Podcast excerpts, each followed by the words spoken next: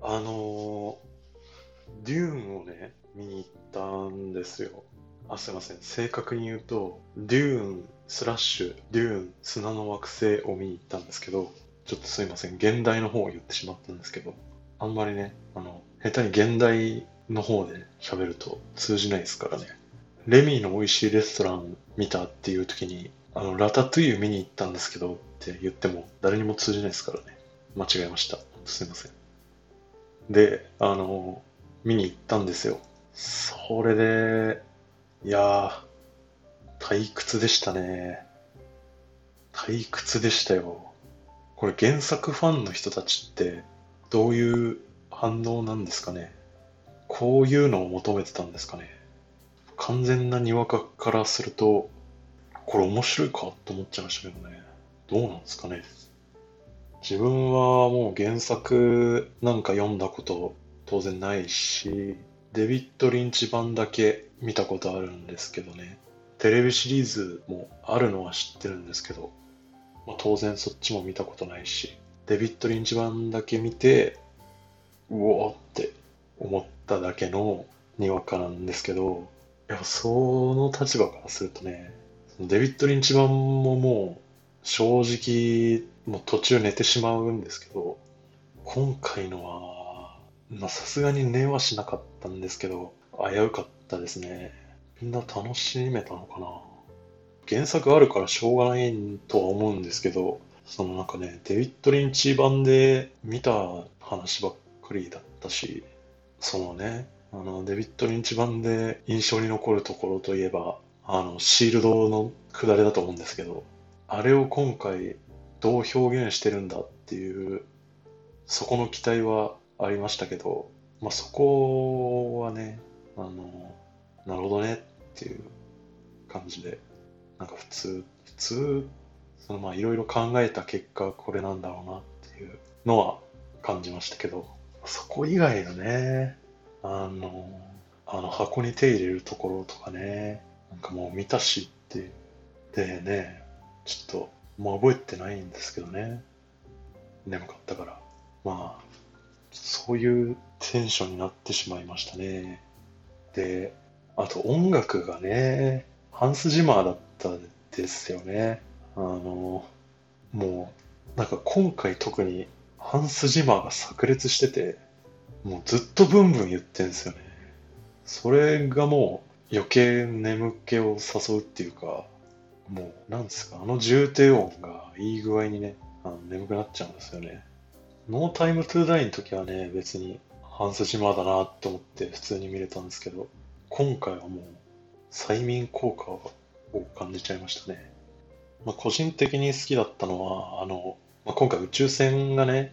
何でしたっけなんか皇帝、皇帝側の船でしたかねあのなんかちくわみたいな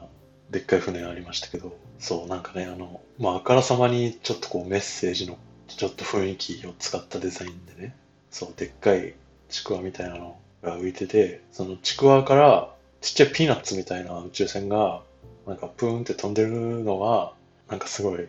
可愛くて面白かったですね。そこは、そこが見どころです。っていうね。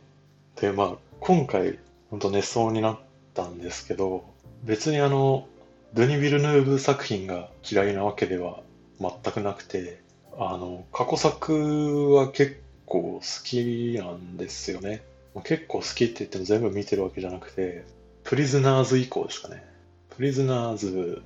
はすごい好きですね。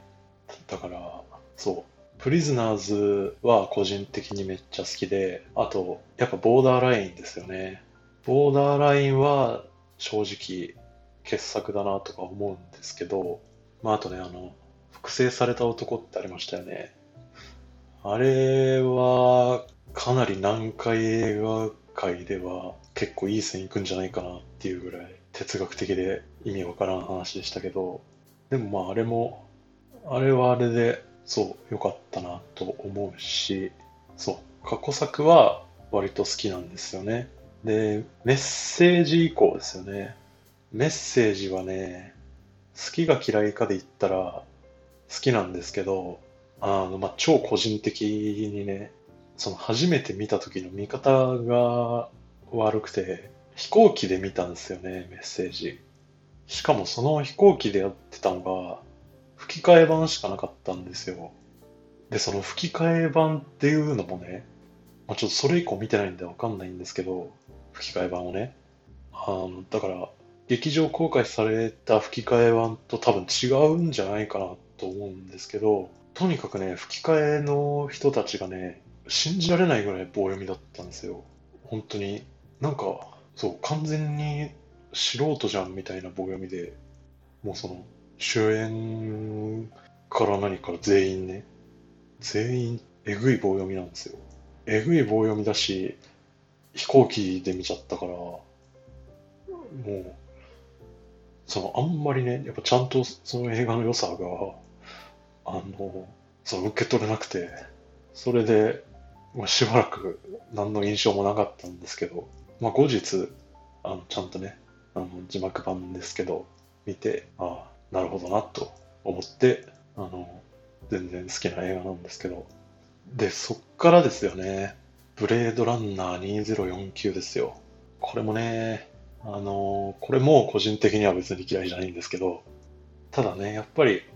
退屈な要素はめちゃくちゃありましたよね。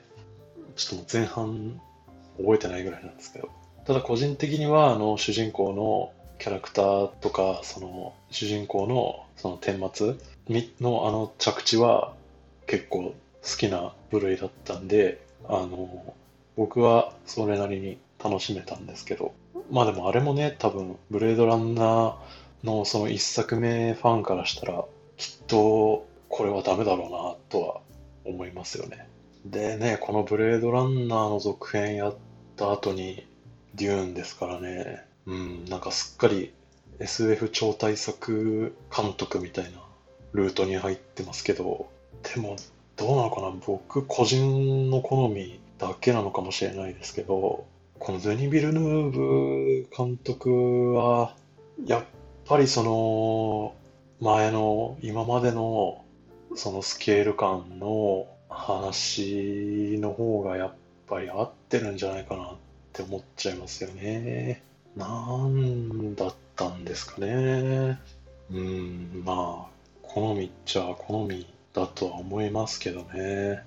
ね、まあ、退屈退屈って言ってますけど、やっぱりね、ちゃんと、あの、今回、フィルムド for IMAX って、なんか公式に認められたみたいな話ありましたけど、だから、ちゃんとね、今回初めて、あの、グランドシネマサンシャインの IMAX レーザーでちゃんと見てきたんですよ。だから今回初めてフルのスクリーン見たんですけど、本当に超でかかったっすね、画面は。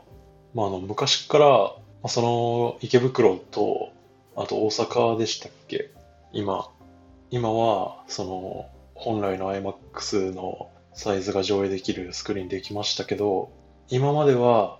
その、そういったスクリーンがなくて、日本にある IMAX シアターは全部本来のサイズよりちっちゃいっていう話は知ってて、ね、昔からそのフルの IMAX を見る、見れる最寄りの、フルの IMAX が見れる最寄りの映画館は韓国だみたいなのは前から知ってはいたんですけど、でもまあね、IMAX シアターの画面超でけえしなとか思って、普通に、まあこのデューン見るまで全然、あの、まああんまこれ、あんまり言い過ぎると住んでる位置バレちゃいますけど、あ基本、今まではね、日比谷とか、あと、なんだ、品川の109とか、新宿の歌舞伎町の東宝シネマズとかね、その辺の IMAX シアターで全然満足してたんですけど、今回初めてグランドシネマサンシャインの見たら、いや、全然、全然でかいですね。びっくりしましたね。そう、今までの IMAX ちっちゃとか思っちゃって。ね正直池袋があんまり生活圏じゃないんで、行きにくいんですけどね。とにかくでかい画面で見なきゃいけないような映画は、やっぱ頑張っていかないとなって思いますね。せっかく行ける距離ではありますからね、全然で。地方に住んでると、もう行くことできないですもんね。だから、ちゃんとね、でけえ画面で見ないとなって思いましたね。思ったんですけど、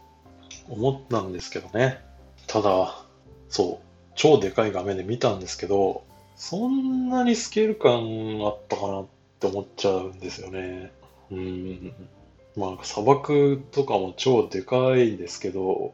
サンドワームとかね。そりゃ、デビッド・リンチ版とかよりは迫力あるとは思うんですけど、砂漠への感動はなんか、そう、フィルムド 4IMAX って言う割にはこんなもんかなって思っちゃって、まあ、こんなこと言うのもめちゃくちゃおじさんみたいですけど、あの、砂漠、でかい砂漠っていうとね、やっぱアラビアのロレンスがあるじゃないですか。正直、アラビアのロレンスの砂漠の方が感動するなと思うんですよね。そう。アラビアのロレンスを超でかい画面で見せてもらった方が砂漠の美しさっていうか雄大さみたいなのを感じるなっって思っちゃいましたね、正直。で、これお話もちょっとアラビアのロレンスと結構同じっていうか、その構造は結構一緒ですよね。その、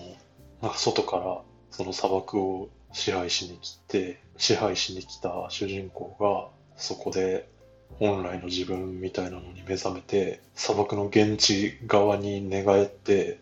反乱を起こすみたいな話だったと思うんですけど、まあ一緒ですよね。デューンもね。ってなると、いや、やっぱアラビアのロレンス面白いなっていうか、あれはやっぱりいい映画だなって思っちゃいましたね。ねえ、だから、あと何？あの、アバター。アバターもちょっと近いですよね。で、アバターも話あんま面白くないじゃないですか。その、話はあんまり面白くないけど、映像体験をしに行く映画だったじゃないですか。って考えると、今回のデューンとアバターを比べたら、新しい映像体験って意味では、正直アバターの方が圧倒的だったと思いますね。だデューンは、そのアバターほどの映像体験における衝撃はなかったと思いましたね。ね、アバター。アバターは僕、あの、当時、劇場公開時にちゃんと劇場に見に行ってて、家族全員で見に行ったの覚えてますね。よく行ったなって感じですけど。でね、あの、あれ IMAX だったですかね。多分 IMAX ですよね。あの、3D で見たんですよね。で、その iMAX IMAX3D で見る映画っていうのが人生初めてだったので、本当にビビりましたね。初めて見た時は。その、奥行き方向に立体的になってるっていう映像が本当に初めてだったんで、あれは本当に今でも覚えてるぐらい印象に残ってるんですけどね。だって、それまで見てた 3D って全部こっちに飛び出してくる 3D でしたよね。だから僕なんか映画で見た 3D なんてあれですからね。スパイキッズ3とかですからね。皆さん見てますか？スパイキッズ3。スパイキッズ3ゲームオーバーって言うんですけど、その当時ちっちゃくて当然知らなかったですけど、監督がロバート・ロドリゲスですからね。実は、スパイキッズシリーズ。スパイキッズシリーズ、4作ありますからね。まあ、3までしか見てないんですけど、でも3までリアルタイムで見てますからね。やばいっすよね。っていう、まあそういうことですよ。そういう 3D を見てきたので、やっぱりアバターの 3D はビビりましたよね。って考えると、デューンの映像体験はそこまでのインパクトはさすがになかったですね。まああの、砂の中から人がブワって出てくるのはかっこよかったです。あそこの出てき方はめっちゃかっこよかったですけどね。ね。懐かしいですね。当時、その IMAX 以外にも何個か 3D の方式あって、映画によってね、違いましたよね。なんか、メガネめっちゃ重い 3D とかあって、あの、なんかバイオハザードとか、そういう 3D だった記憶がありますね。めっちゃメガネ重くて、なんか手裏剣飛び出してくるみたいな、そんな記憶がありますけど。まあそりゃ IMAX が勝ちますよね。うん。でね、まあちょっと話それすぎたんで戻りますけど、その、デューンね、まあこれは、これは僕が悪いんですけど、全然前情報何も入れずにっていうか、そう予告編を映画館で見るぐらいしか何も知らんくて見に行ったんですけど、あの、最初にタイトル出た時に、デューンパート1って出るじゃないですか。あそこでやっぱりね、面食らっちゃって、パート1なんかいって言いそうになりましたけど、どうやら2部作らしいですね。ただ2部作で終わるんですかね。まあ終わるか。そう。うわ、パート1なのかと思って、そこでもうちょっとね、方向性の違いが出始めてましたよね。やっぱり。でね、もう、パート1かって思いながら見ると、長いですよね、正直。そう、その、デビッド・リンチ版は、一作品で無理やり最初から最後までやろうとしてたんで、どうしてもダイジェスト版みたいな感じになってしまったのが結構マイナスポイントだと思うんですけど、その今回って2部作じゃないですか。で、せっかく2部作分の尺があるのに、あの、普通に話のテンポを2分の1倍速にしてる感じだと思うんですけど、それだと、え、終わる話と思って、どうなんですかね。まあ、逆に、だから、パート2はもう、畳みかけに次ぐ畳みかけで怒涛の展開になるのかもしれないですけど、まあでも、デニ・ビルヌーブはそういうのやるかっていうと、やんないか。いやだから、どうするんですかね。この映画の最後、あの、ゼンデイヤがね、まだ始まったばかりよって言って終わるじゃないですか。いや、もうちょっと早く始まってほしかったなって思いましたよね、やっぱり。いや、やっと始まったのって。なんか3時間ぐらい、ね、見て、今までは始まってなかったんかいって話ですよね。まあまあまあ、もうこれ以上喋ることないですね。だまあ退屈って言っちゃいましたけど、二部作なんでね。うん。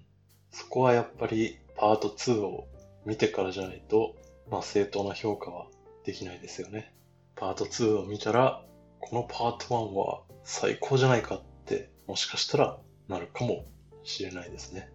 なので、パート2に期待ですね。っていうことですかね。